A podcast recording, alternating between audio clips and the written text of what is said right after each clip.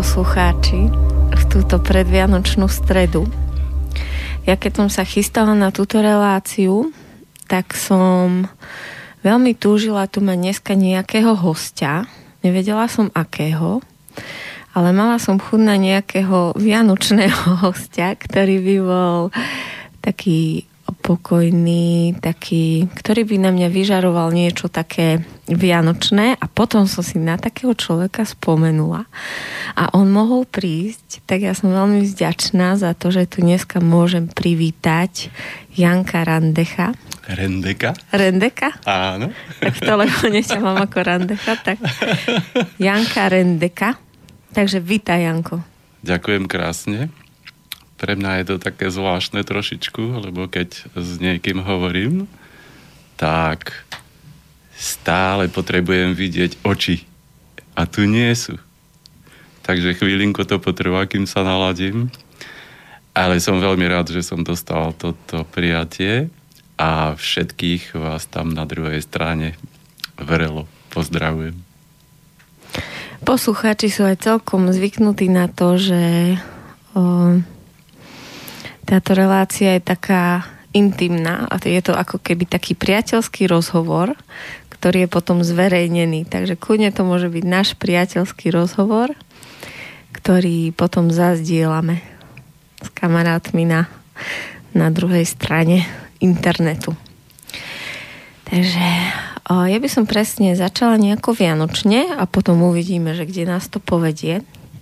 Takže Janko, ako ty prežívaš Vianoce a čo, keďže pre mňa je známe, že ty vnímaš veci aj na tej energetickej úrovni a vidíš a cítiš o, toho viac, ako my bežne ľudia sme schopní zachytiť. Takže čo vlastne ty tam vnímaš v týchto o, dňoch? No najprv chceš vedieť tú pozemskú stránku? Môžeš povedať aj o koláčiku. Môžeš aj o koláčiku porozprávať o stromčeku.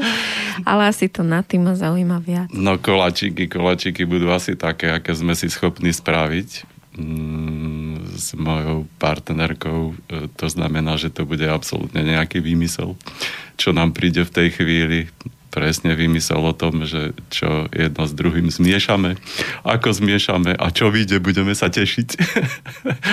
Takže to je možno tá pozemská stránka. A tá druhá, um, už roky vravím na túto stranu, možno to bude znieť tak divne, že um, lepšie je mať Vianoce celý rok, ako sa na nejaký e, špeciálny deň nalaďovať s tým, že teraz sa budem v tejto chvíli tešiť, teraz sa budem radovať a teraz potrebujem prejaviť nejakú tú slávnostnú chvíľu. Takže mm, pre mňa to od detstva bolo, že v podstate tie e, akoby slávnostné chvíle som prežíval práve v tých okamihoch, keď som si ich sám, jak sa povie, e, sám pripravil a bolo to mnohokrát, stačí nejaký úsmev niekde. Človek ide niekde, ja neviem, autobusom a stačí úsmev nejakého človeka vedľa a už boli Vianoce pre mňa. A mne od detstva nič nevravelo to, že prečo mi každý vravel, že v tejto chvíli práve toho 24. pred tým stromčekom sa mám nejakým spôsobom vtedy práve tešiť a vtedy to a vtedy to. Proste mm, mne to bolo ako každý iný deň a mm, priznám sa, že tak je to aj dodnes. A tie mm, vianočné situácie si rád vytváram a s veľkým potešením kedykoľvek a mm, až to bude, že sa to aj stretne, tak je to v pohode, ale môže byť, nemusí byť, tak to poviem. Uh-huh. Takže ty tam vlastne na Vianoce nevnímaš žiadnu nejakú o, zvyšenú energetickú úroveň, že naozaj tam o, je nejako ľahšie sa m, mm, napojiť napríklad na toho Ježiša alebo na o, celkovo na tú lásku v nás alebo niečo také? Že je to nejako podporené alebo teda nie? Podporené je to kedykoľvek, tak poviem. Hej. Ale samozrejme tým, že e, sme teraz naladení a naladíme sa ako keby spolu na nejakú tú atmosféru, tak je jasné, že to spojenie je možno trošičku jednoduchšie, ale stále hovorím aj k tomuto, že spojiť e, sa môžeme kedykoľvek, na, na akomkoľvek mieste a v ktorejkoľvek chvíli. Hej. Je to o tom, e, že urobiť si tie Vianoce celý deň, hej. urobiť si ich celý týždeň, celý mesiac, celý rok a celý život a vedome si ich budovať a to je to, no, to, je, to je to, čo ja vnímam. Mm-hmm. A čo je pre teba teda mať tie Vianoce celý rok? Byť sám sebou byť slobodný, môcť si robiť kam ma ťahá, čo ma ťahá, môcť stretávať ľudí, ku ktorým ma ťahá, tak je to aj v tomto prípade teraz. je to poklona na druhú stranu. A mm, v podstate mm, ten život ako keby mať v tej vlastnej režii, nie v niečom takom, že teraz potrebujem toto, teraz potrebujem toto, toto, toto tam, niekto ma volá, to ma volá.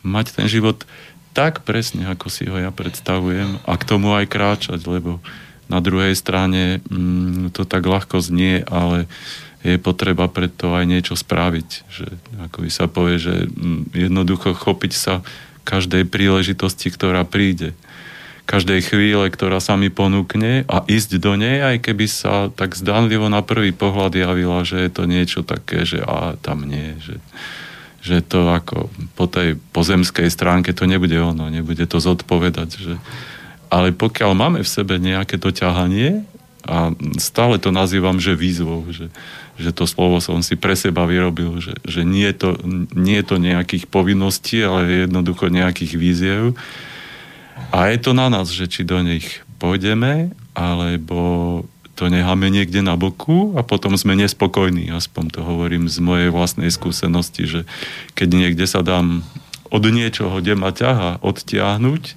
jednoducho prídu potom chvíle, kedy si presne uvedomím, že som do toho mal ísť a tak nejako žiť celý život.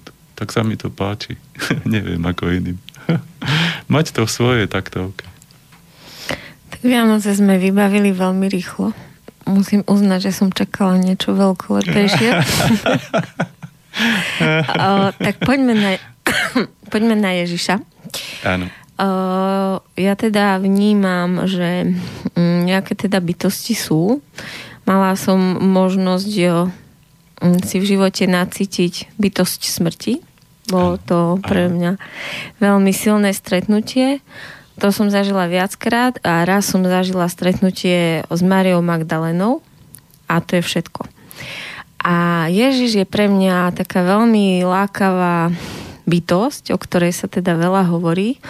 Je mi jasné, že mm, teda od detstva, keď som chodila do kostola, tak mi bolo jasné, že to, čo a do akej formy ho tam tlačia a to, ako oni tam rozprávajú, tak veľa vecí mi nesedelo a cítila som v svojom srdci niečo iné ale ako keby sa mi nikdy nepodarilo stretnúť, hoci som stretla ľudí, ktorí tvrdia, že ho veľmi silno cítia.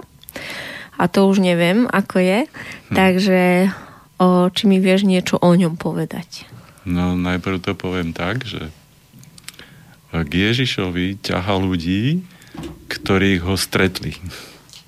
Pozemsky teraz myslím, hej. Môže byť samozrejme aj ten prípad že sa stretli niekde tam hore v nebesiach pri mm. vykonávaní nejakej úlohy.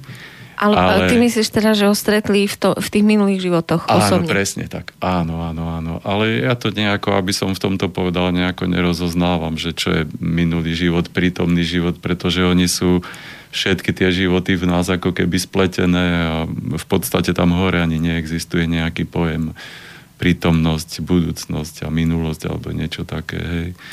A Ježiš, to je, keď si aj všimneš, že, že u niekoho to nevraví nič a niekto je tým ako keby očarený tým slovom.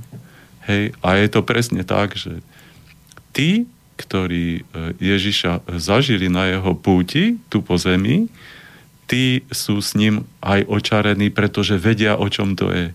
Hej, my reagujeme vždy na základe hoci je to naše podvedomie, ale my reagujeme vždy na základe nejakých tých našich skúseností.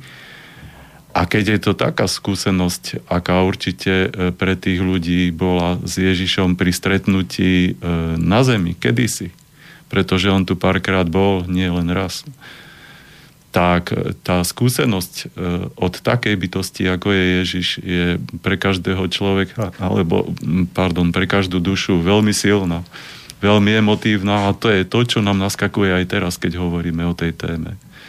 Takže tí ľudia, ako aj tí, e, ktorí ho zažili a ktorí ho videli, nemuselo byť o tom, že je to nejaké rozprávanie alebo nejaký bližší kontakt. Takých ľudí stačí vidieť alebo zazrieť niekde a je to zážitok na celé životy. Takže aj ten tvoj vychádza z nejakej konkrétnej formy, z nejakého konkrétneho prežitia. Ty máš na neho nejakú spomienku? Áno, samozrejme. Daj, prosím. že v čom bola vlastne tá sila ho zažiť? No, to, čo mi prvé prichádza, uh, absolútne prežívanie slobody u neho. On bol kedykoľvek sám sebou. V akejkoľvek chvíli vy, vychutnáva si každú chvíľku. Čo sa mne zjavuje, pretože to sú veci, ktoré e, sa mi akoby zjavuje, keď dostanem na to nejakú otázku. A môže byť, že to príde, alebo nie. Teraz to ide. Takže rozprávajú sa dvaja ľudia teraz, ktorí Ježiša zažili, takže nám to ide, hej, ako sa povie. A preto si aj tú tému otvorila. Bol to veľmi spontánny človek a je to veľmi spontánny človek. A je to veľmi človek, ako sa povie, že divoch. to by som povedal, že je to jedna z jeho hlavných vlastností, že, že možno to, tá spontánnosť a to, to divožstvo, hej, v tom pozemskom, kde to je také trochu iné, ako tam hore, ho m, priviedli aj do mnohých trablov v tých jeho pozemských životov. Ale zasa na druhej strane to, e, čo mal splniť, priniesť sem svetlo.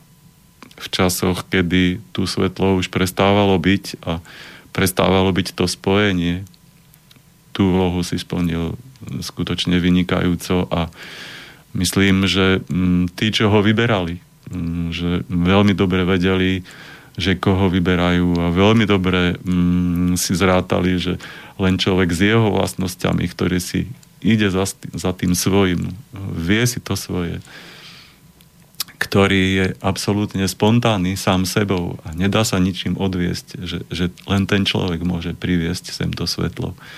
A v tých časoch, kedy si pred tými rokmi to bolo veľmi potrebné a potrebné je to aj dnes. Občas sem zavíta aj v dnešných časoch. Každý to vníma inak samozrejme a mm, len príde v podstate, len príde na nejakú chvíľu a v podstate je to možno mm, tým, aby trošku nasal tú atmosféru, ktorá je tu teraz, ale jeho úlohy v súčasnosti sú iné a na iných miestach teraz e, tie úlohy sprostredkovať plňa iné bytosti tam hore. Takže m, mm, príde sem občas a myslím si, že aj tými, čo to plnia teraz, že ako keby mm, pomáha tými svojimi konkrétnymi skúsenosťami spred tým, že ako keby taký nejaký m, navádzač, že hej, keď však každý Supervízor. sa učíme. Každý sa učíme, hej, že a učia sa aj tie bytosti, ktoré sem prichádzajú a prichádzajú tomu tu pomáhať a nie všetky sú hneď, e, ako sa povie, od fachu a potrebujú sa to naučiť. Ako, ako sa učíme, čo ja viem robiť s počítačom, tak to je isté aj pre nich. Hej. Oni sa to takisto učia. Keď ja neviem, je nejaká bytosť hore v Akáši, ako mám teraz posledne skúsenosti, tak není um, po väčšine jedna, s ktorou sa rozprávame, ale ich je tam viacej. A minule som mal presne tú túžbu spýtať sa, že prečo to tak je a dostal som veľmi jednoduchú odpoveď. Tí ostatní sa učia. učia sa nás chápať, že však my tu máme určitú svojskú atmosféru, ktorá je pre tých tam hore, ktorí nám pomáhajú veľmi zvláštnou. Hej.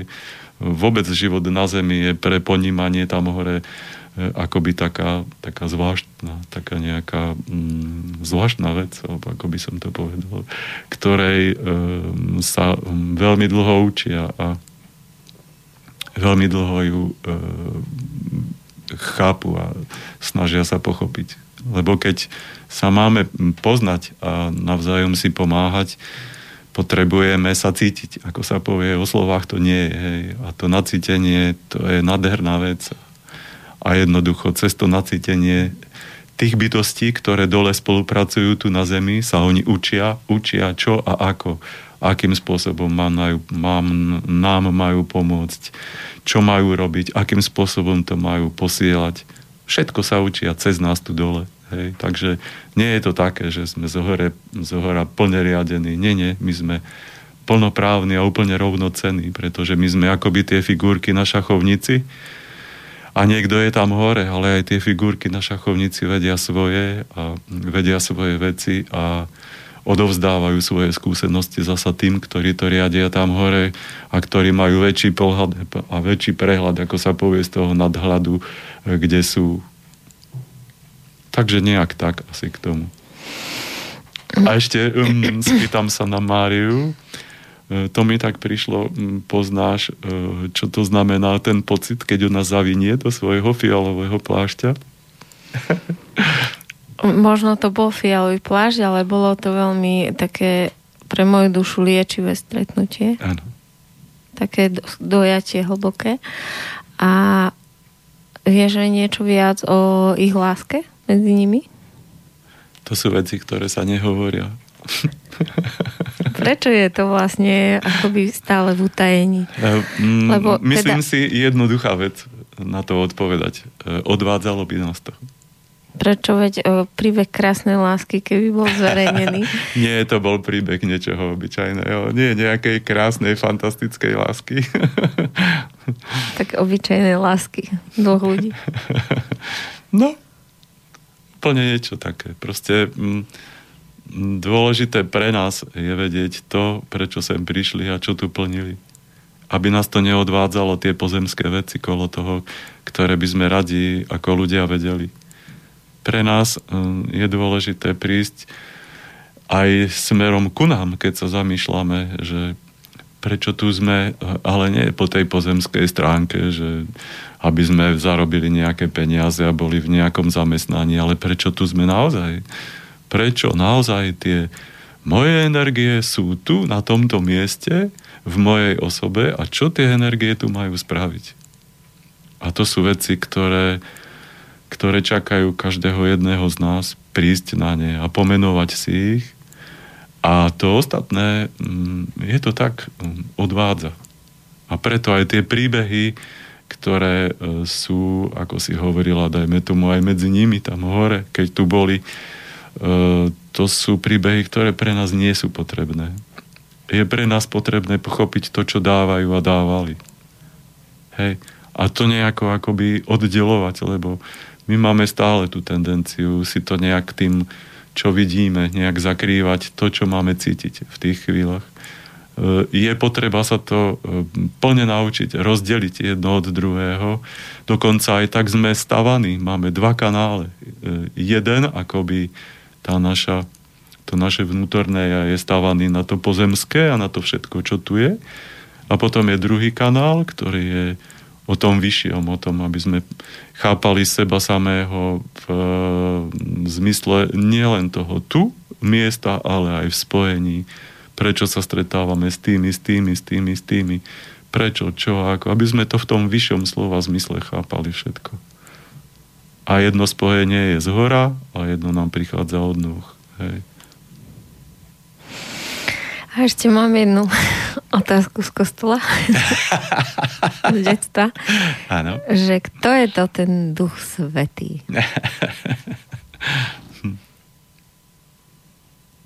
No, možno by mohlo stačiť taká odpoveď, že Duch Svetý je nejaká univerzálna sila, ktorá hm, to tu, nechcem povedať, že riadi. Ona proste je a dáva nám jednu úžasnú možnosť. Stále si môcť naplniť naše sny, naše predstavy, čo nás ťaha. Byť slobodný, a žiť si, aký život chceme.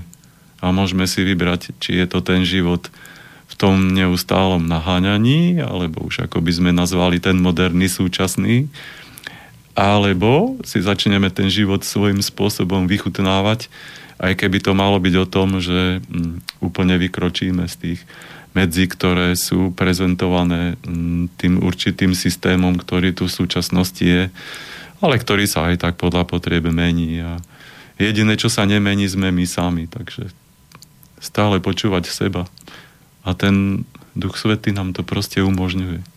Jeho sila, jeho energia, to je tá, ktorá nám umožňuje tu byť, tu existovať a moci naplniť, čo chceme.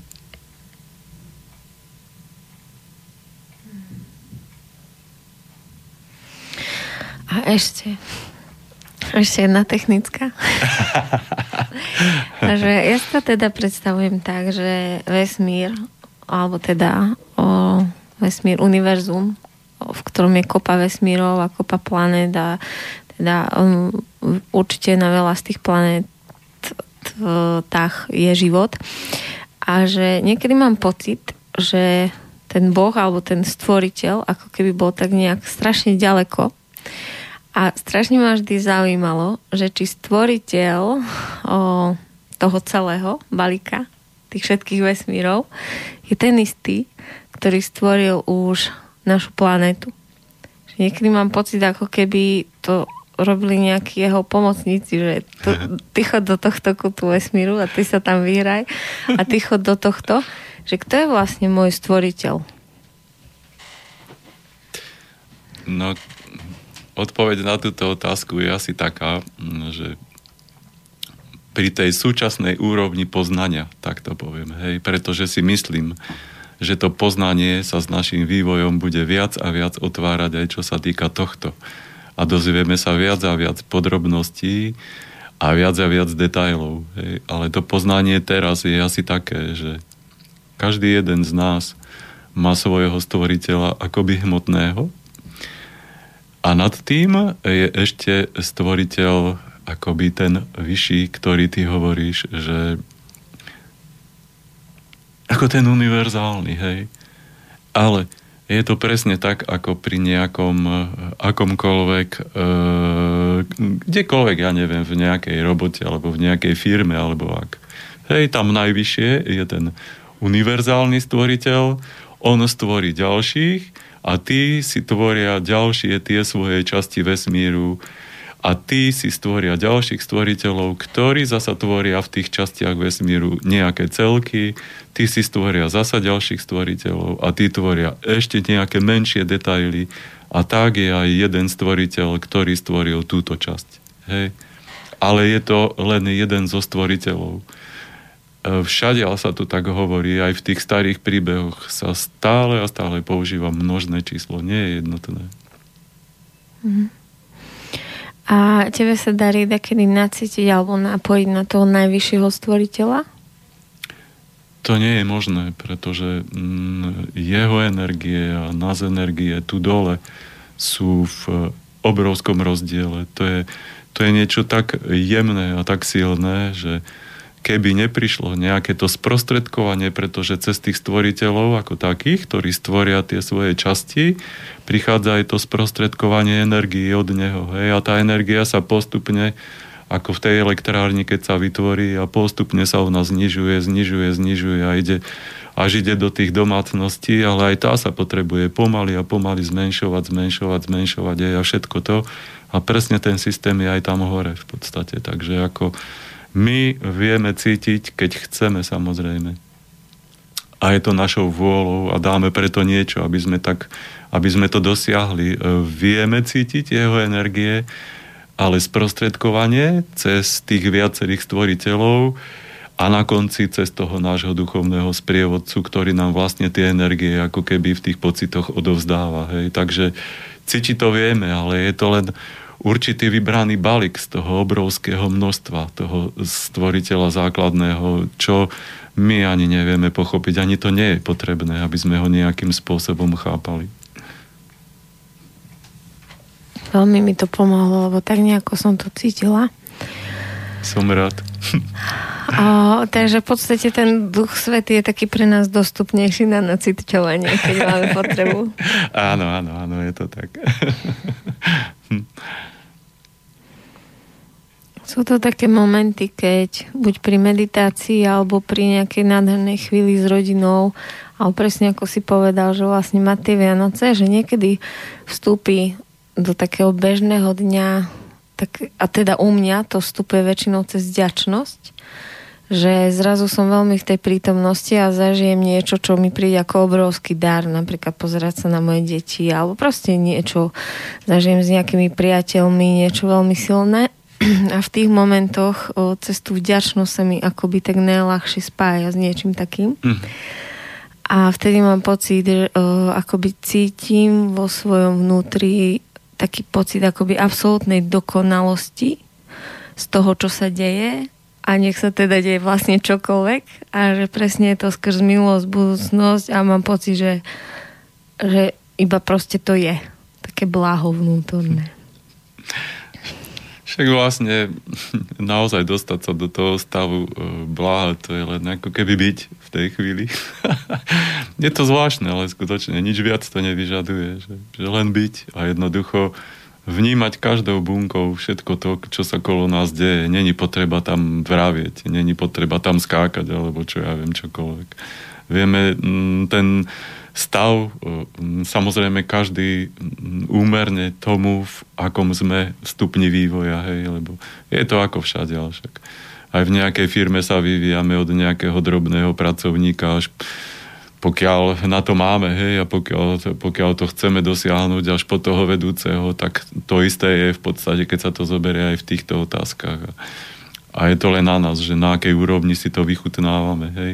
Ale to je už potom ako vychutnávať, to už nie je nejak, že áno, že budem šťastný, keď ja neviem, si kúpim tento televízor a niečím si to podmienovať. To šťastie potom už proste je, je, je ono len v nás je jednoducho.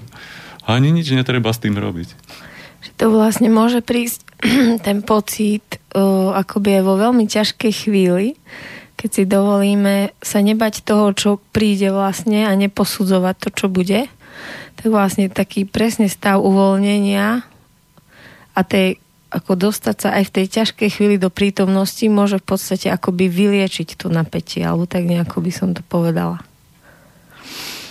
Mne sa veľmi páčilo a by som ťa chcela poprosiť, aby si viac povedal o tom, keď si nám vysvetloval v našom kruhu učiteľov o tom, ako fungujú očakávania. O to mi príde taký veľmi dobrý vyťahovač spiritovnosti.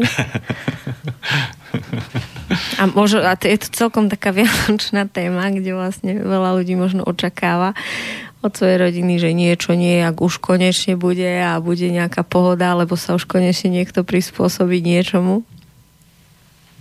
No, no, očakávanie, to je ako hm, základný prejav rozumu, by som povedal. Že ako náhle sa zbadáme, že hm, pri niečom, je to jedno pri akej činnosti, niečo začneme očakávať, je to rozumová záležitosť a tým pádom rozum je výborná vec, je výborná vec, e, ktorá veľmi pomohla ľudstvu e, v jeho vývoji v určitých etapách.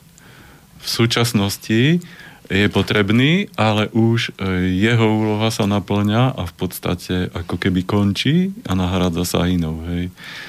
A my ešte dosť často žijeme v tom, že ako keby sme si ho idealizovali a že všetko potrebujeme sa všetko potrebujeme po, popremýšľať dopredu, logicky si to premyslieť a to všetko. A moja skúsenosť začína byť taká, že ako náhle si do niečoho takto šupnem rozum, tak v tej chvíli to ide inak. A v tej chvíli už len preto, aby som zažil ten pocit, že jednoducho nie je niečo také, že, že my si to naorganizujeme. Proste také niečo neexistuje, ale existuje niečo úplne iné a ono je to ten súlad. Pokiaľ sa my proste náš zámer sa naladí na, a je v súlade s nejakým súladom toho vesmíru, alebo toho väčšieho celku, alebo toho Ducha Svetého, alebo už ako si to nazvime, to je jedno, tých názvov je tisíc. V tej chvíli to ide.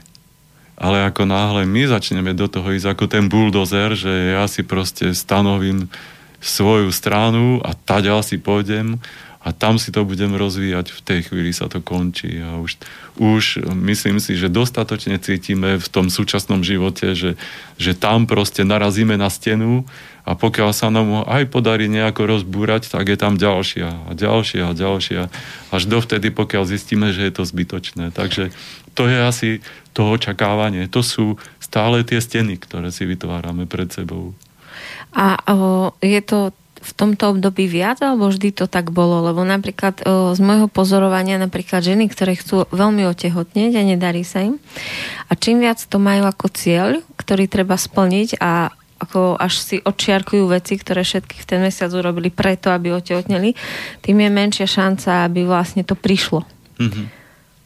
Tie ženy s tým bojujú totiž. A akýkoľvek boj, v súčasnosti a nielen v súčasnosti, aj predtým, aj v budúcnosti, keď už to máme nazvať budúcnosťou, je niečo také ako, že nie som v harmonii s vesmírom. A ako náhle nie som v harmonii, jediné, čo tam zaberie, je naladiť sa na to. A naladiť sa, to znamená odísť od tej témy, prestať ju väčšine riešiť, prestať sa s ňou väčšine zaoberať, že chcem byť prečo vedľa mňa kamarátka má už druhé, tretie, ja ešte stále nič. Je za tým určitý cieľ stále. A ten, treba si to uvedomovať, že mnohé ženy tie deti nemajú v celom živote a nie je to preto, že by boli o niečo ukrátené. Je to tým, že e, do ich života má teraz prísť nejaké iné poznanie ako poznanie v súvislosti s ich deťmi. Hej? A to je potreba si uvedomiť. Takže pokiaľ je to takto, že sa mm, ako keby zistíme v sebe, že sa do niečoho tlačíme, tak od toho dať ruky preč v tej chvíli. Absolútne ruky preč a nehať to ísť, ako sa povie. A keď to necháme ísť, tak sa ako keby takou úplne prirodzenou cestou dostaneme do toho hlavného prúdu, do toho prúdu toho Ducha Svetého a tam nás už presne zavedie, že čo, kde, čo máme byť. A môže byť naozaj tá úloha tej ženy taká, že bude, ja neviem, nejaká, že, že bude robiť niečo úplne iné, ako v súvislosti s deťmi, hej. Môže niečo organizovať, alebo čokoľvek, hej. A zistí, keď to nechá tak, že, že to ju v skutočnosti naplňa a že tie deti nie sú teraz tým, čo potrebuje. V ďalšom živote to môže byť zasa inak, hej. Ono sa to preto aj strieda, hej, že nie stále sme len o jednom, no na čo by sme sa furt jedno a to isté učili, aj pre ženy ako také, že na čo sa stále byť učiť len matkou, ale potrebujeme vedieť aj iné úlohy a iných úloh sa, iné úlohy sa naučiť, iné úlohy uchopiť a to je tá rozdielnosť tých životov, ktoré prežívame. No ešte v súvislosti s tými očakávaniami, ty si hovoril, že vlastne na tých, na ktorých nahodíme tie očakávania, tak ako keby ich začneme energeticky sať. Áno, bojujeme s nimi v skutočnosti. Je to tak. Je to, je to nič iné, očakávanie, ako keby nahovoriac do tých iných slov, je nič iné, len, len určitý prejav nedôvery voči tomu človeku, od ktorého niečo očakávame. Je to ako keby priloženo niečo také, že a ty to aj tak nezvládneš toto, čo máš, čo sa do toho hrnieš a také. Hej, nazývame to krásne slovami, že od neho niečo očakávame, ale keď si to premeníme, tak je to v skutočnosti len určitý boj a určité vyjadrenie nejakej, nejakého toho, toho voči tomu človeku nedôvery. No, tak poďme to rozmeniť na také drobné, že keď napríklad je žena vo vzťahu Áno. a o, je dlhodobo nespokojná s nejakou mužovou črtou a stále očakáva, že o, sa konečne začne viac venovať deťom a konečne si ju začne viac všímať. A ona teda čaká, čaká, očakáva, očakáva, ale to neprichádza. Takže čo, takže čo je ten krok? Ďalší krok je... Mm... Vymeniť očakávanie za čo? Ďalší krok je uvedomiť si, čo od toho muža očakávam. To je totiž e, presne tá vlastnosť, ktorú tá žena sa potrebuje v tej chvíli naučiť. A inými slovami potrebujú začať robiť sama. A keď ja neviem, e, ja si vymýšľam, keď ja neviem, e, v tej chvíli očakáva od muža, že za, zašrabuje žiarovku A on to nie nie spraviť, pretože jednoducho není ten typ. Tak to je presne úloha, ktorú sa má naučiť tá žena vtedy. A o tom to je, to je to zbližovanie a zharmonizovávanie sa ženskej s mužskou energiou. Robiť spoločne tie práce, mnohé, hej. A ten druhý v podstate nám stále len ukazuje, čo my máme začať robiť, alebo čo nám v tej chvíli chýba, alebo čo je niečo také, čo v tej chvíli jednoducho je pre nás priorita a máme na ňu naskočiť. Čiže keď napríklad je žena na materskej sama ano. a ten muž vlastne stále len ide do roboty, potom príde z roboty, je unavený a vlastne si nevšímajú ano. a nevšíma si akoby tú rodinu, tak tá správa pre tú ženu je, že by si mala viacej všímať ona seba alebo jeho. Tá správa pre tú ženu e, je, myslím si, že nie, e, nedá sa to povedať, že by to bolo nejaké e, vysvetlenie jedno, ale to, čo mi prichádza teraz e, ako jedno z možných vysvetlení, je, že sa málo venuje svojmu dieťaťu. Že je proste ako keby stále niekde myslel preč. To Sice ako... sedí doma na materskej, áno, ale nie je tam šťastná. Áno, presne. Ešte by som to šťastná škrtol a povedal by som len, že nie je tam. Ona má byť na tej materskej a keď to tak už je a dostane ten dar v podobe svojho dieťaťa, má tam byť a má vnímať tá žena, že o čom to je. A ten muž je jednoducho vtedy nahadzuje presne to isté, len je to zrkadlý tým, že on vidí, alebo teda presne povedano cíti svojim podvedomím, ako to je s tou ženou doma, ako tam nie je v skutočnosti. No tak jej to ukazuje tým spôsobom, že tam nie je ani on. Tak si môžeme pustiť pesničku.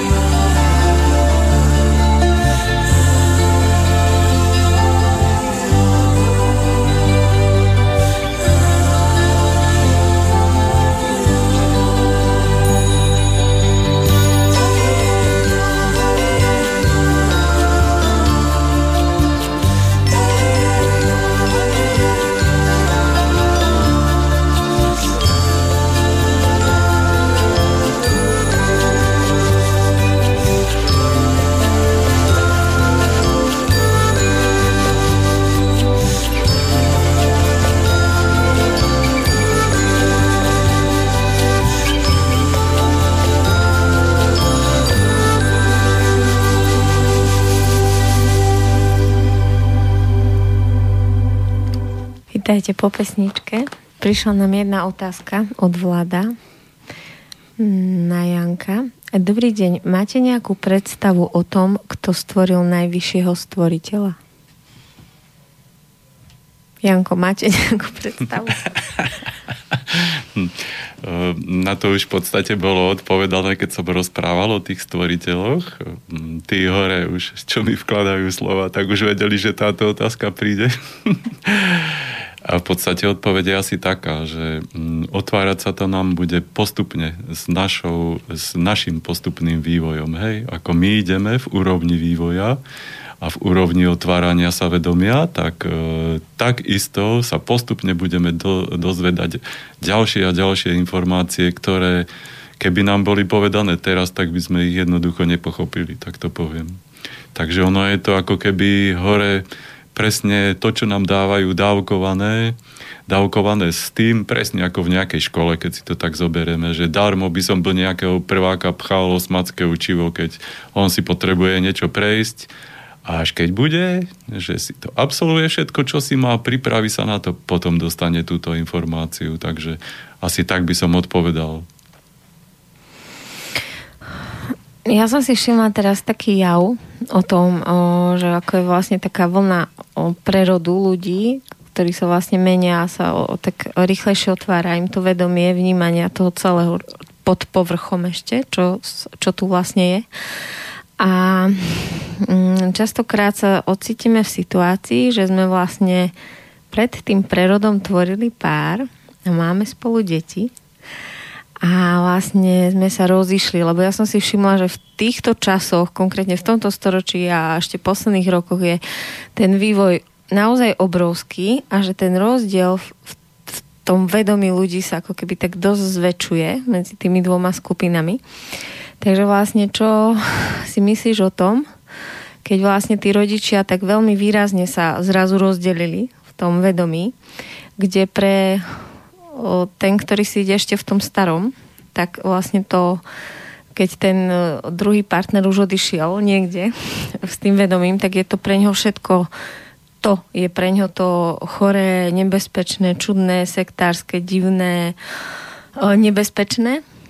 A a zase vlastne, že, že čo vlastne to dieťa v tom, keď vlastne v podstate väčšinou to dopadne ako striedavá starostlivosť, alebo teda deti chodia aj k tomu rodičovi, aj k tomu.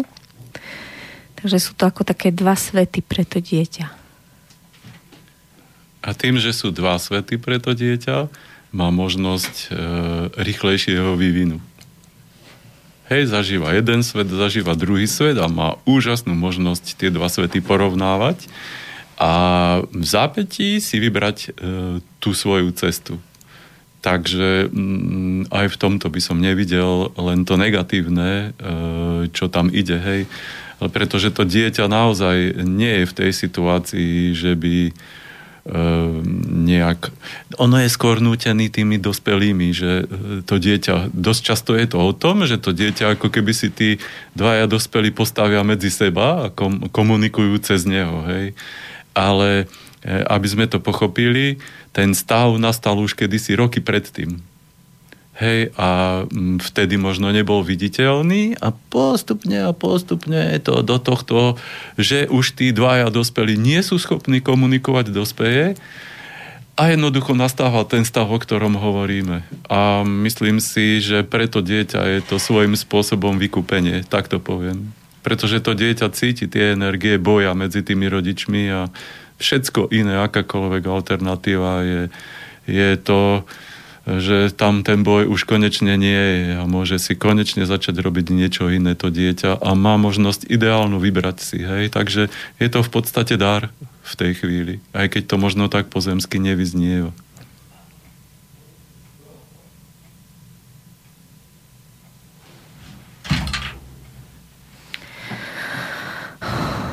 Sa veľmi dostala do témy. som rozmýšľala predtým nad inou otázkou. O, čím žiješ ty teraz? Aké, aké témy, ak môžeš niečo také svoje osobné, lebo tak o, darmo, že vidíš viac, ale tak určite máš aj svoje niečo, čo sa ti otvára, na čom potrebuješ robiť. Tak čím žiješ ty tieto hm. dni? No najprv poviem, že, že neotvára sa mi viac, každému sa svojim spôsobom, hej. Každý máme to svoje, čo sa nám otvorí a v podstate, keď sa to tak zoberie, keby sa to tak spojilo, hej, keby sa to tak v jednej chvíli zlepilo, tak to bude vytvárať ten celok. Hej. Ale to len k tomu. A čo sa týka tej doby, dobre, môžeme sa ešte do tých Vianoc akoby vrátiť. E, to obdobie pred Vianocami teraz až do čo to je teraz, štvrtok? E, slnovrat. Slnovrat, áno, áno, áno. Čiže to obdobie až do slnovratu je tzv. obdobie očistý teraz v súčasnosti. To znamená, že naša duša sa očistuje od všetkých e, starých vzorcov správania, od všetkých prežitých, od všetkého proste, čo ju ako keby akýmsi spôsobom obmedzuje v, v jej rozptýle. Hej. A to je to obdobie teraz. A tie Vianoce ako keby nastanú potom a vlastne ten, kto sa očistí, e, je na to určité celé obdobie. Hej. Nie je to pár dní, ale je to pár mesiacov, je to dané už aj tým, že, že vtedy je maximum noci, hej, je to možnosť e, viac ísť do seba, e, viacej snívať o sebe, viacej snívať v sebe, hej. A v podstate tým je daná tá možnosť a e, tá možnosť prejavenia sa v očistení seba samého. A keď to do toho 21. do polnoci, ako to bude teraz, tesne pred polnocou to skončí, to obdobie tej očisty, keď to spravíme v sebe, tak potom ako keby môžeme oslavovať. Hej? Ako keby, a hurá, zasa ďalšie niečo som... A to príde sú tie Vianoce. Áno, príde to odľahčenie a to sú presne tie Vianoce. Hej? Tak by som to nazval. Čiže možno tak by som to ešte z inej stránky tie Vianoce do toho zapasoval. No dobre, tak prezrať, od čoho sa ty očistuješ. Čo to si mal ešte za vzorce? Daj dáky. Všetko, čo prichádza, tak ti poviem. Ale, každý, ale. Deň, každý deň kdokoľvek zavolá, zavolá nejaká dievčina ako ty tu teraz a jednoducho je to výzva. Idem na to miesto a tam sa stane niečo, čo jednoducho cítim, že aha, od niečoho ďalšieho som sa v sebe očistil. Stretnem cestou človeka nejakého, ktor- o ktorom viem, že som sa s ním mal stretnúť. A keby som to nebol počúval, ako aj tú tvoju výzvu, tak jednoducho toho človeka nestretnem a stále vo mne zostane ako keby nejaký otáznik. A takýmto spôsobom si ako keby očkrtávam všetko. Hej. Len to obdobie očistý je proste o tom, je to je v nás zosilnené to, to, ten vnútorný hlas, hej teraz. Je to dané energiami z hora. Presne také prichádzajú. Oni zosilňujú náš vnútorný hlas. A ten nám presne hovorí, tam choď, tam choď, tam choď, tam choď. Ale stále máme dve možnosti. Ideme alebo nejdeme, hej. A teraz je potreba proste ísť toto obdobie. A ak by to bolo akýkoľvek možno zdanlivo bláznivý príkaz od toho svojho vnútorného ja, hej, ale treba počúvať a treba ísť. A potom, keď už sa to naučíme vnímať, tak presne vieme, že prečo sme sem prišli. Aj ja, keď som sem prišiel a sadol som si tam do tej predsiene a rozhľadol som sa, do 5 minút som vedel, prečo som tu. Tak prezrať. Ale nie, nebolo. Aj, aj, aj. No, dobre. Prišli ti ďalšie otázky. Zachránili ťa. Áno. Takže otázka. Dvojbodka. Fatálne chyby v očakávaniach manželov, dvojbodka. Žena si myslí, že muž sa zmení a on sa nezmení. Muž si myslí, že žena sa zmení a ona sa nezmení. Až tak veľmi otázku v tom nevidím, ale ty možno hej. No skôr by som to ešte doplnil, že, že, že jediné, čo viem zmeniť, je seba samého. Hej. A keď zmením seba samého, tak ten druhý povie wow, no tak s týmto idem ďalej, to sa oplatí žiť s ním. Si cool. To sa mi páči. Ináč, keď si teraz vrával presne o tých očistách pred slnovrátom, tak mám pocit, aspoň u mňa v mojom živote, že sa to tak hrotí a že to tak hustne a že neviem, mizigorom. Mm-hmm. Že sa nám vyplavujú také témy, ktoré sa tak riedko tvárili cez rok a teraz sú také, že buď, ich, e, buď od seba, alebo ich, že musíme vyriešiť i hneď. Takže stačí dýchať do 21. polnoci a potom verím, že to ustane. Tá smotana. Tie témy sú riedke dole alebo aj hore. Čo aj tu sú? Lebo oni sa môžu samozrejme na telesnej úrovni prejavovať. No tak, to si úplne k veci, pretože to bolo práve o tej telesnej úrovni, že som dva dní mala krče žalúdočné, ano. strašne bolo brucho a krče črevné a vlastne Igor sa musel postarať o tie všetky plány, ktoré som si ja mm-hmm. zadvážila a potom mm-hmm. on to musel riešiť. A plus on má vlastne ten model uh, z z, neviem, či to bolo v Atenách, či v Grécku, že tých, čo sú chorí a postihnutí, treba zhodiť z hory, aby nezavádzali. takže kedy... Tam ich bolo málo potom, tých ľudí. A on je telocvikár, takže oni si to na výške tam pochvalovali, že to bolo múdre vtedy. Takže on ako náhle ma vidí v tej slabosti, tak on sa, on je síce veľmi výkonný a maká na tej fyzickej úrovni, všetko spraví, ale emočne sa úplne odpája. Mm-hmm a ja, keď som vlastne tá slabá, ktorá vlastne sa cíti, že je bezmocná, tak vtedy vlastne tú lásku najviac potrebujem. Hmm. Tak sme presne v takom očakávacom kruhu, kde on čaká, že ja sa už konečne schopím a ja čakám na tú jeho lásku, aby som sa mohla schopiť. wow, vy máte teda pripomienok k tomu druhému. No, čo by som povedal, čo mi prvé prichádza z hora, že najprv, že keď je taká situácia ako táto, tak je to zasa výzva. Pre toho, ktorý zostane ten, ktorý je schopný behať a není rozhodený, ten má začať robiť. Ale pozor, podľa seba. Nie plniť očakávania druhých. Že ma zhodí z toho gauču. Áno, má robiť podľa zomrieť. seba. Keď to tak cíti, inak to spraví. ale to si len srandu robím samozrejme. Ale má robiť, ale podľa seba.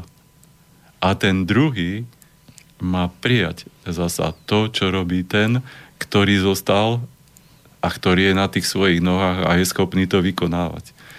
A potom to ide. Hej, čiže sú to ako keby zdanlivo úplne iné uchopenie tej situácie, ako sme doteraz boli naučení. Áno, je to možno tak, že sa že ten jeden, čo leží, si napíše 200 týchto, hej, 1, 2 až 200, to treba vybaviť, to treba vybaviť, to treba vybaviť. Ale keďže on leží, tak už tým je to dané, že on má ležať a on má viacej byť v tej polohe, že príjma a nie dáva nejaké príkazy. Len tam je u mňa ten problém, že ja by som mohla ten celý zoznam spáliť a poviem mu, že to ja nechcem, ja chcem tú lásku, aby ma neopúšťal na úrovni citov, aby ma ne, ne, lebo jemu sa zapína, že ja som tá príťaž, takže on vlastne chladne, takže ja vlastne by som potrebovala, aby ostal, ale on vlastne nemôže. Takže no. vlastne tú blízkosť vlastne my hľadáme v tých časoch. Áno, áno, áno. Vieš, to je zasa tak, že keďže on maká, čiže on má viacej tú pozemskú stránku, hej, to zemské. A to druhé dávaš ty vtedy. Takže prestaň očakávať a začni dávať. Pretože však ležím, však mám čas. Nie? Niečo príjmaš, hej? Príjmaš to, čo on robí pozemsky. On robí rukami, vybežká, vypapuluje všetko, hej? A ty, tvojou úlohou je to prijať a prijať e, aj s tým, že on si to bude robiť podľa svojho. Chladne. Áno, že chladne, pretože na iné nemá v tej chvíli, hej? Keď sa to tak zoberie. Ale to teplo mu dáš ty, pretože ty tam leškáš, ale toto vieš dať ty si na to práve pripravená v tej chvíli. Pretože nebeháš, hej, nečiníš, nerobíš, to robí on a tvojou úlohou je toto, hej. A keď sa to spojí, hop, zrazu modrá obloha, krásne slnko. Máme tu ďalšiu otázku od poslucháča. Zdravím vás. Čo chápete pod slobodnou vôľou? Je to moje rozhodnutie, ako zareagujem na situácie, ktoré mi osud prináša do života? Áno, presne tak. Tvorím si svoj život, alebo sa len pohybujem v konároch a konárikoch pomyselného stromu a rozhodujem sa, do ktorej vetvy aktuálne vstúpim? Mnohokrát je cesta v týchto vetvách jednosmerná a stane sa, že sa rozhodnem pre vetvu, ktorá nikam nepokračuje a vypadnem z toho stromu? Alebo som si sám odpovedal, Štefan? Mm-hmm. No, je to asi takto, že mm, ale zasa vravím moju mienku. E, je to asi tak, že e, slobodná vôľa e, na tej pozemskej stránke. Hej, teraz stále rozdeľujeme to pozemské od toho vyššieho určenia. Každý máme aj nejaké vyššie určenie, ktoré aj keď sme tu na Zemi, tak ho plníme v určitej etape nášho života, kedy sa na to pripravíme pozemskými úlohami. Hej? A potom zrazu to naskočí, hop, v nás, niečo sa zopne a začneme plniť úlohu, ktorá je pre celý vesmír dôležitá. Nie len preto tu, prečo sme. Hej? A to pozemské ako také si môžeme robiť a e, ten vesmír to aj víta, keď si to robíme podľa toho, ako to cítime my. Je len na nás, že či si to vybereme naozaj pre nás pozitívne alebo negatívne. Lebo mnohokrát to pozitívne sa môže zdať aj, že prídem o prácu, alebo ja neviem, čo sa mi stane, alebo čo sa mi stane. Ale to je ten prvý bod a tie ďalšie za tým, čo prichádzajú, je pre ten náš rozvoj. To sú tie body. A ako sa vraví naozaj, pre rozvoj duše sú e, tie podmienky väčšinou ťažké. Ale ťažké preto, aby ten rozvoj bol čo najviac urýchlený a čo najviac e, pre nás, e, že nám veľa dáva jednoducho. Hej, ale keď príde už na tú situáciu a do tých, e, do tých situácií, kedy máme začať plniť tú vyššiu vôľu, ako poviem, tam sme už riadení tam strácame slobodnú vôľu a jednoducho tam konáme podľa toho, ako nám hovoria a ako nás vedú tí hore. Hej, bude to stačiť, alebo môžem to ešte doplniť, keby dačo na nejakú konkrétnu otázku ďalej? Štefan, tak ak by, tak ešte napíš. Ešte píše Božena. Dobrý deň. Ako vidí host podanie života a odkazu Ježiša v podobe, ako sa podáva v súčasnej dobe? Je to všetko pravdivé, alebo je to rôznymi vplyvmi drasticky pozmenené? Prešlo od vtedy 2000 rokov. Mm-hmm. K tomu by som tiež povedal tak, že, že pozemský, po tej pozemskej stránke je to učenie, teraz hovorím o tom písomnom odkaze a o tom všetkom, ktoré je dodnes zachované Samozrejme je to dané tými x ľuďmi, ktoré k tomu mali prístup a mali prístup aj taký, že to mohli meniť. Takže je úplne jasné, že tá pozemská stránka sa zmenila absolútne proti tomu, čo bola predtým. Ale Biblia ako taká v podstate ani nebola potreba ju napísať, keď sa to tak zoberie. Je to obrazové svedectvo. Hej? Je to svedectvo, ktoré k nám e, prehovára formou obrazov, ktoré sa nám zjavujú. A to je potrebné tak sa naladiť na toto. Aj na odkaz Ježiša ako takého, alebo akýchkoľvek iných bytostí, ktoré sem z hora prišli za účelom nám tu pomôcť v našom rozvoji. Čokoľvek tam prichádza, je potreba to chápať obrazové. Aj oni sa s nami spájajú, len buď obrazmi, alebo sa spájajú akýmikoľvek inými formami energie, ale není to tým pozemským, ktorý my od toho očakávame. Hej, čiže niečo môžem, keď sa na to keď sa upriem na detaily, tak vidím tie pozemské veci tej stránky. A keď sa ako keby nadnesiem nad tú vec a prestanem niečo od toho očakávať, že tam má byť napísané, tak mi prichádza tá obrazová stránka, to posolstvo skutočné, ktoré tam je a to tam je dodnes. Stačí? Stačí to? Si taký zlatý, ty ako keby si sa na ňu pozerala sa ty stačí, stačí. To mi veľmi chýba vidieť do očí, lebo to je základ komunikácie, vidieť očami jeden druhého. Tak bude musieť na, chvíľu sta- na túto chvíľu stačiť. Najradšej by som bol, keby pani sem prišla a tu si sadneme a hovoríme si a to by bolo úplne iné. Moja ďalšia téma je, že téma obete, že je to také veľmi časté, alebo teda časté. Ja som to iba ako objavila, začala objavovať, že kedy som vlastne v obeti a že odkedy som teda to uzrela, že častokrát spadáme do tej obete, tak som schopná to vidieť aj na druhých.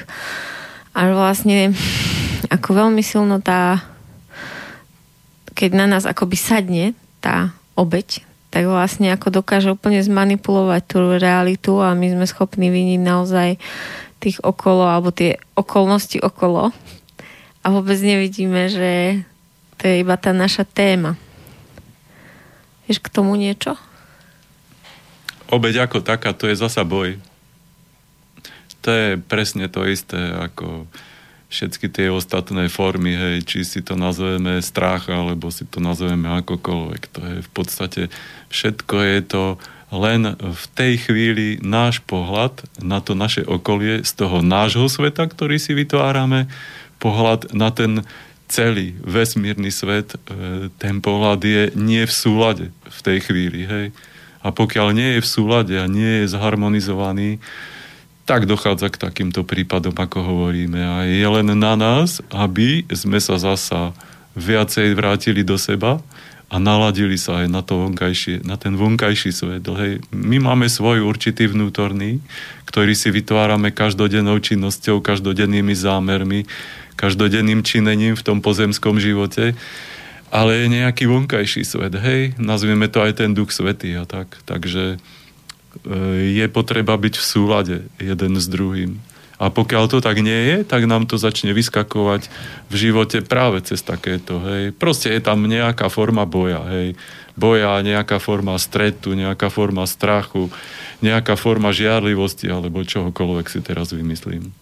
No ale to je tak ťažké predsa, veď je to jedno, pre, ako keby keď je človek v tej obeti, je to také jednoznačné, že predsa tí druhí to urobili zle, tak oni môžu za to, že ja sa teraz zle cítim.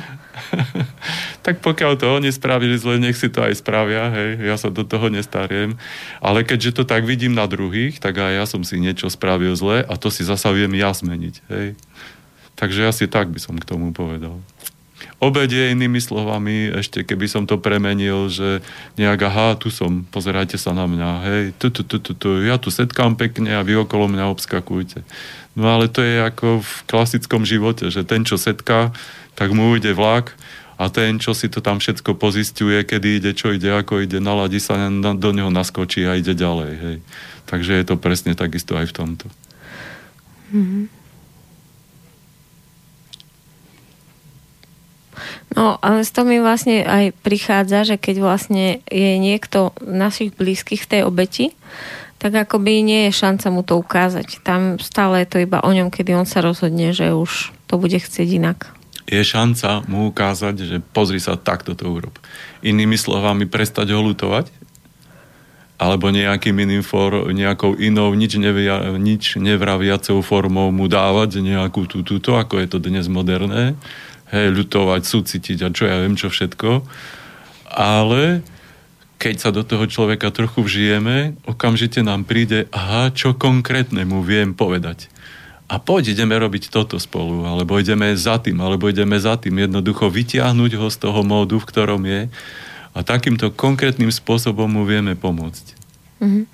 Lebo toto je ako také najčistejšie, s čím je, z čo je naša škola obviňovaná, či už niektorí učitelia, ktorí prišli, alebo rodičia, že keď vlastne sme mali také rozhovory, kde sme vlastne riešili buď keď mali deti nejaké problémy, alebo tí učitelia, a že vlastne už roky vlastne upremujeme pri tých rozhovoroch pozornosť na to, že a prečo sa ti to deje s tvojim dieťaťom, alebo prečo ty učiteľ práve na tvojich hodinách sa toto deje.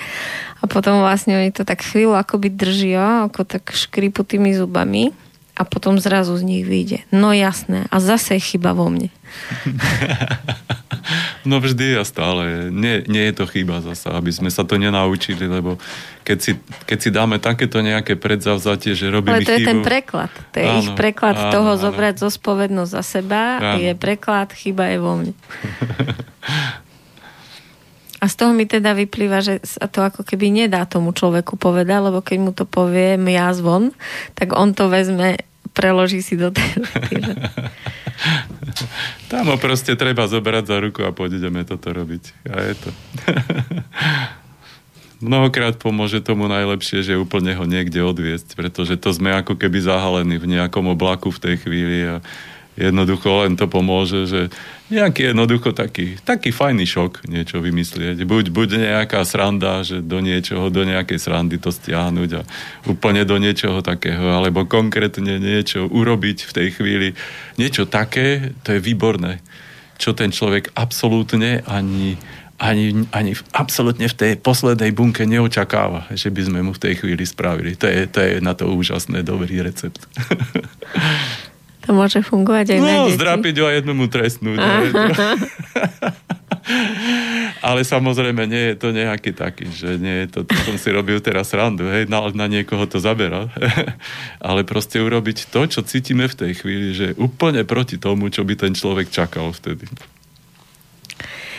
Máš nejaký tip pre mňa? Teraz mi vlastne som si spomenula pri tomto na môjho syna 6-ročného Borisa, ktorého som, teda predpokladám, že ja a môj muž o, bývali, tak sme ho naučili komunikovať spôsobom hádzania viny na toho druhého. A on je teraz v tom taký špecialista, že keď má tú svoju náladu, tak mi napríklad povie, že mama, prečo si mi kúpila tú jaštericu? Ja som mu teraz kvôli tebe stratil. Už mi ju nikdy nekupuj alebo vlastne čokoľvek povie, že niečo, čo by chcel, tak nepovie, že um, kedy si pôjdeme dať tú zmrzlinu, ale povie rovno, mama, ty si klamala, si hovorila, že dneska pôjdeme na zmrzlinu. všetko ide vlastne cez... Vieš, presne to očakáva, že sa zapojíš. Ako náhle sa nezapojíš v takejto chvíli, zostaneš si robiť to svoje, nič sa nedeje, on zistí prvý raz, druhý raz, tretí raz. Nechytáš sa na ten jeho mod, ktorý ti jednoducho on ti niečo ponúka, keď sa toho nechytá, tak ten vonkajší zahodí, možno vymyslí nejaký ďalší, alebo prejde na úprimnosť. Ale jedného dňa na ňu prejde. Len tam je proste byť sám sebou zasa. Hej, povedať si, to je jeho problém, aj keď je to môj syn, alebo už v akom sme spolu vzťahu, ale jednoducho je to jeho problém a ja si v tejto chvíli robím niečo svoje a ja sa neviem prečo dať vyvádzať z rovnováhy svoje. Mám svoju činnosť, mám svoju robotu, robím si ho. A ten človek sa nemá čoho chytiť potom. A už je to vyriešené. Mm, to, je tak, to je vlastne tá téma prekračovania tých hraníc. Áno a tá je dosť veľká, že ako si vlastne presne udržať tie hranice, keďže my sme väčšinou takí veľmi že chceme byť takí láskaví a potom vlastne raz ustúpime, druhý raz a čudujeme sa, že tento ešte stále nevidí, ešte stále to neocenil, ešte stále vlastne chce viac a viac a on nás je, je a už nás skoro zje celého a, a potom je vlastne on zlý. On je ten tyran, lebo my mu všetko dávame, on nás týra. Takže kde je vlastne tá hranica? Alebo ako sa to vlastne robí pri tých predátoroch? no predátor je len preto predátor. Ktorý nevedia kedy dosť. predátor je len preto predátor, lebo to máme aj my v sebe. Preto nás to stále ukazuje. Tiež znamená, že tú vlastnosť, ktorú nám ukáza, či už toho predátora ako takého, jednoducho máme v sebe. A on na našu vlastnosť reaguje tiež.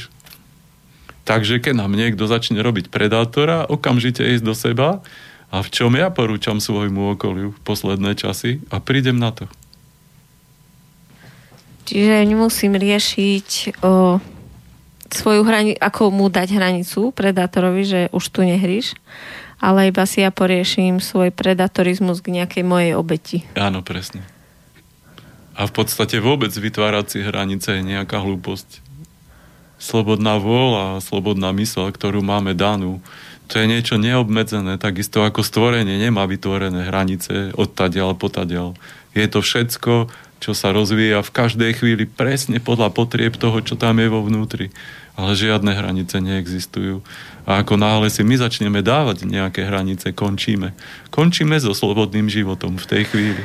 No ale pozor, tak mám dieťa, ktoré vlastne o, napríklad spadá do toho, že ide za sladkým a ja mu proste potrebujem dať tú hranicu a povedať mu, že nie.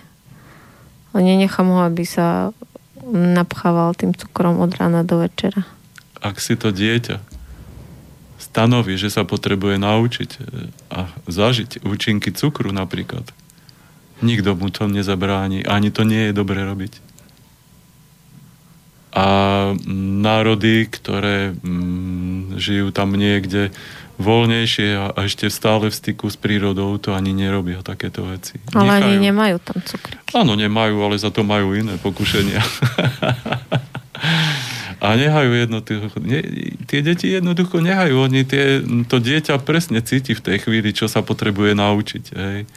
A jednoducho, aj keď to vyznieva tak blbo, že môžu byť kadejaké cirkusy vonku, alebo neviem čo, ale to sa zasa my dospelí učíme vtedy.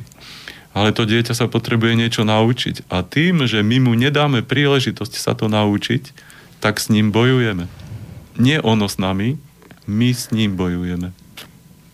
Dieťa tým, že nám dá takúto možnosť, to nie je boj.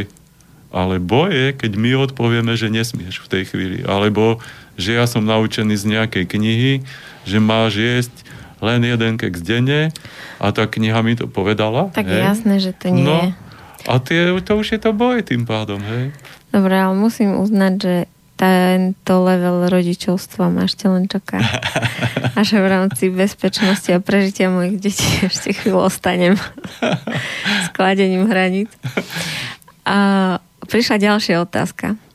Dobrý deň. Čo by povedal host o karme? Kňaz v inej relácii povedal, že jediné hriechy, ktoré nie je možné odpustiť, sú hriechy voči Duchu Svetému. Ako tomu chápe host Maja? No takto, že ja osobne si myslím, že karma e, ako taká nám dáva len príležitosť zharmonizovať sa e, s tým Duchom Svetým. A to je všetko. Je to len Povedz príležitosť... To nejakou lopatou. No, je to len príležitosť a výzva, hej, že keď ja niečo v sebe cítim v tej chvíli, že, že ja neviem, ma nejaký človek rozčuluje, alebo čo si mám v tejto chvíli vymyslieť, niečo konkrétne. A keď do seba idem a prídem na to, že aha, rozčuluje ma to preto, lebo som sa včera pohádal so svojím šéfom. A som v tej situácii, v ktorej na všetko veľmi precítene reagujem. Ako náhle na to prídem, tak prídem aj na to, že tá korma je stále len výzvou, že to, že všetko je to v podstate len nejakým medzistavom v nás, ktorý stále smeruje do toho dobra, či ako to mám nazvať. Stále to smeruje do toho, aby sme sa my vo vnútri zharmonizovali, zharmonizovali náš svet okolo, ktorý pozostáva z myšlienok, z našich emócií až čo aj viem čo ešte a naladili a zharmonizovali ten život s tým vonkajškom. Čiže na tej nižšej úrovni, aby sme ho zharmonizovali s ľuďmi, s ktorými sme okolo, pretože potrebujeme vedieť a stále si uvedomovať, že aj tí ľudia okolo majú svoj svet. Čo znamená zharmonizovať? Zladiť sa? Áno, aby, zladiť, neboli boj, zladiť. aby nebol boj. Áno, presne tak. Boj, očakávania. Presne. Čiže to znamená, že kúdne, keď je to nejaký človek, e, dať sa s ním do rozhovoru čo by som si predtým možno nevedel predstaviť a začať sa s ním rozprávať. A vedome hľadať v každom človeku alebo v každej situácii to, čo nám tá situácia prináša. Nie je to, čo nám zdanlivo odoberá. A keď sa na to, to sa potrebujeme naučiť, hej, ako sa, ako sa učíme čokoľvek iné, ako sa učíme divoko šoférovať, alebo sa učíme šoférovať v súlade s potrebami aj iných na ceste, tak to je to isté, presne, tak by som to povedal. Ale tá karma, nie je niečím negatívnym, ako by sme to vnímali. Je to práve niečo, čo nám umožňuje, aby sme si to všetko vyčistili. Čiže nazva, nazvať by sme to mohli individuálny učebný plán, ktorý si sami nastavujeme. No, keby sme boli v škole, tak to môžeme kľudne nazvať aj tak. Áno. A dokonca je presné to slovo tam, že sami, sami si ho nastavujeme. A jeden poslucháč ktorý predtým písal, opravil, lebo som to vlastne zle prečítala, tak uh-huh. z toho vznikli vlastne dve otázky. Uh-huh.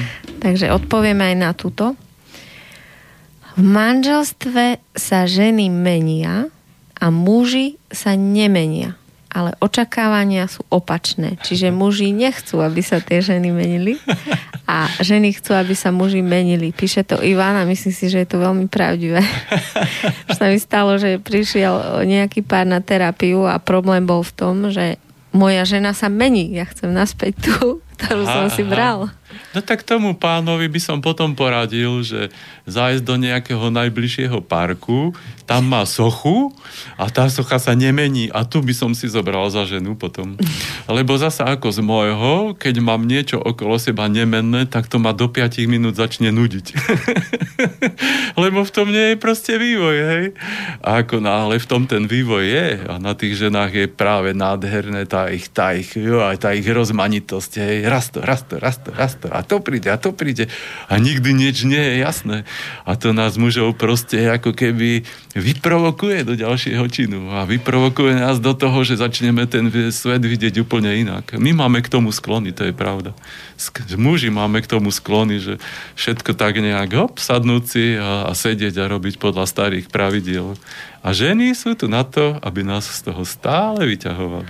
A za to sme im vďační, aby som nezabudol to najdôležitejšie nakoniec. Hej, je to tak. Dobrý deň všetkým. Chcem sa opýtať, ináč sa mi ešte v živote nestalo, že by som mala toľko otázok do relácie, ale naozaj, fakt. Super. Dobrý deň všetkým. Chcem sa opýtať, ako sa host pozerá na islám. Treba ho pre duše na určitom stupni vývoja? Platí to aj pre všetky náboženstva ostatné na Zemi. Je to rýchla cesta vývoja riadiť sa v živote nejakým náboženstvom. Nahrádza nám, nábo- nahrádza nám náboženstvo našu súčasnú neschopnosť vidieť na vyššie úroveň stvorenia alebo má iný zmysel. Kresťanstvo je tu 200 rokov. Postúpili sme za tých 200 rokov, keď sa stále riadíme tým istým náboženstvom. Ďakujem, Gabriela. Hm. Zasa si uvedomiť, že, že to, o čo sa tu jedná naozaj, je ten náš vývoj. A čokoľvek, čo vidíme takto na vonkajšok, je len niečo, čo nám pomáha v tom našom vývoji. Hej. A takisto je to aj o tých náboženstvách. Keď si zoberem svoje minulé životy, tak som bol aj islámistom alebo niečím takým. No a čo, v pohode, skúsil som si to, bol som tam, videl som to, zažil som to. Dobre, bol som aj katolíkom, bol som aj totálnym neveriacím, bol som všetkým, hej. A keď si to takto zistím, že všetci to máme v sebe, tak prídeme na to, že vlastne zbytočne sa na tým nejakým spôsobom zrušovať. Hej, že, že to, čo je teraz v súčasnosti, je len nejaká veľká bublina, ktorá ako keby sa nafúkuje viac, ako je to potrebné. Tie, e, tie jednotlivé situácie dnes do životov aj celých národov prichádzajú vedome. Je to presne to isté ako karma pre nás, ako jednotlivca, tak presne tak sú aj karmy určitých národov, určitých, ja neviem čoho všetkého možného, veľkých celkov žijúcich. A tá sa potrebuje takisto roz, rozviazať, potrebuje sa vyčistiť a preto prichádzajú tie situácie, o akých e, sa hovorí aj v súvislosti s náboženstvami e, v súčasnosti. Preto prichádzajú do našich životov kto má na tú stranu ešte niečo rozrobené, reaguje. Hej? Čiže to znamená, že mám niečo v tom náboženstve ešte rozrobené. Ale ísť do seba, nie do tých vonkajších situácií, ktoré nám dávajú v televízii alebo kde inde. Ísť do seba, čo v nás to vlastne ako keby rozhadzuje.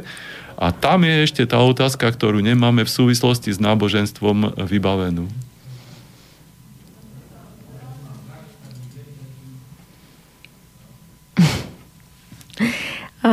Prišla otázka s názvom reklamácia.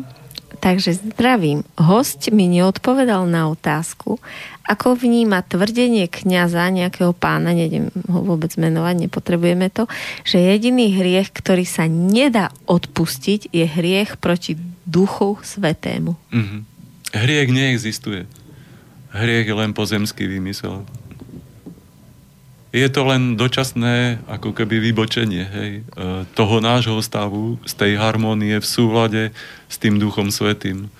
Ale všetko je to nastavené tak, celé to stvorenie je nastavené tak, že všetko, čo e, je súčasťou toho stvorenia, vždy po nejakom čase smeruje a ide vedome, ide do toho, aby sa zharmonizovalo s tým celkom.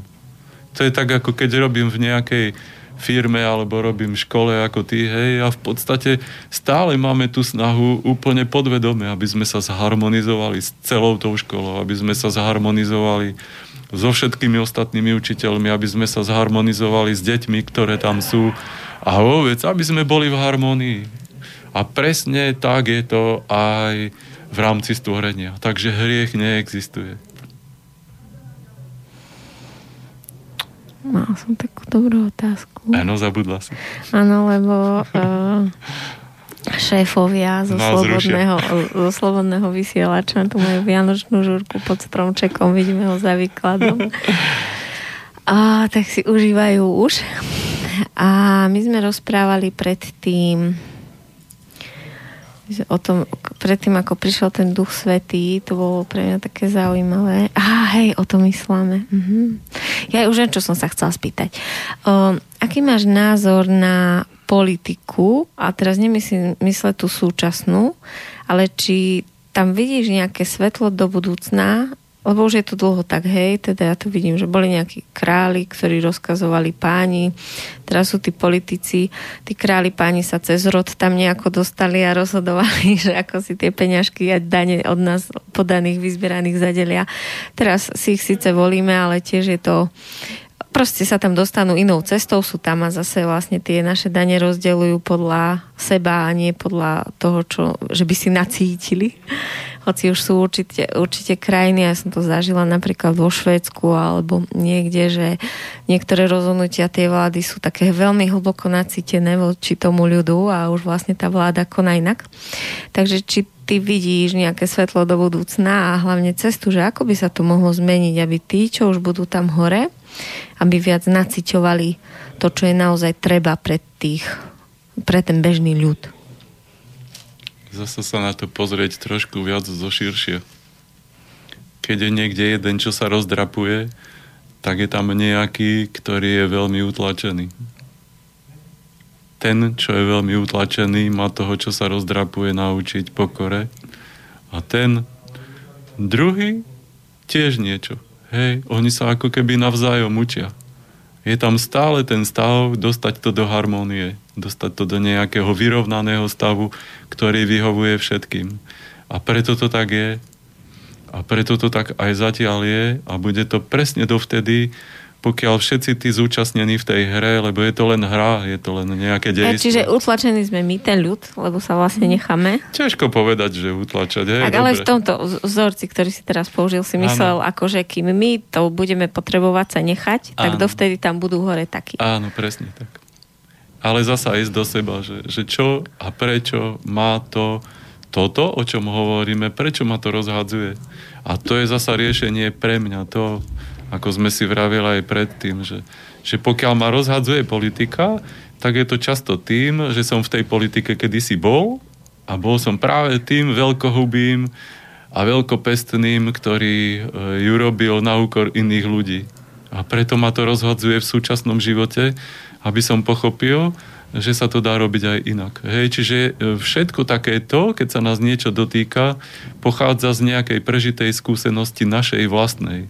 A preto nám je potreba ísť do našeho vnútra a tam si nájsť tú strunku, na ktorú nám to bije. A tú strunku si je potreba vyčistiť a vyladiť. Není to o tej politike, keď sa to tak zoberie. Toto všetko je len to vonkajšie, čo vidíme očami, je len hra nejaká, hej, ktorá nám ako keby upozorňuje, že si máme niečo vybaviť v sebe. A stále je to len stále a jediné, čo vieme stále riešiť, sme len my sami. A aj v tomto, pokiaľ nás to takto rozťahuje a pokiaľ nás to takýmto spôsobom nejako rozhadzuje v tom našom konaní zasa do seba a zasa zistiť, čo nás tam v tom rozťahuje. A, a to je to, čo si máme riešiť. To je to skutočné, čo máme riešiť. E, v Afganistane alebo kde sa dejú nejaké veci, nemám nádej zmeniť niečo. Môžem tu sedieť a budem sa rozčulovať. Čo spravím? Nič.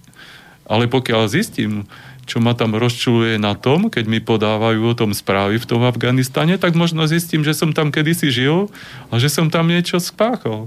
A príde mi, aha, tak sadni na nejaký turistický, na nejaký spoj alebo na čo a choď tam a zaži konkrétne nejaké situácie, ktoré si potrebujem ja tam vyčistiť.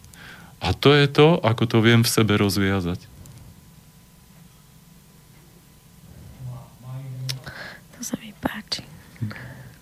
To sa mi, e, teda mňa aspoň táto cesta, alebo tento štýl, tento voľný štýl duchovnej práci na sebe, uh, choď vždy do seba zlakal tým, že som konečne prestala byť závislá od toho, aby to tí druhí museli. ja som bola dobrý manipulátor a uh, očakávator od ostatných a vždy ma išlo švihnúť, že niečo nebolo podľa toho, ako by som ja chcela ja som sa tak veľmi snažila a oni to nevideli, neocenili, nespolupracovali, neviem čo všetko. Takže vlastne, keď som objavila ten rozmer, že keď je nejaké, mám napätie a ja môžem ísť vlastne do seba a to napätie nepotrebujem, aby to ten druhý niečo zmenil a mne sa uľaví, ale stačí, že ja niečo spravím v sebe a napätie odíde, tak odvtedy sa mi oveľa, oveľa ľahšie žije. Lebo je to dostupné a v podstate je to iba na mne a keďže ja som taký makač, a budem dovtedy, dovtedy proste makať, kým mi nebude dobre, takže pre mňa je to vlastne celkom výhodné. Takže preto, keď si to teraz tak viackrát zopakoval, tak ma to tak pohľadilo na duši. No keď je to u nás, tak vieme, že koho máme pochváliť, koho máme zdrbať.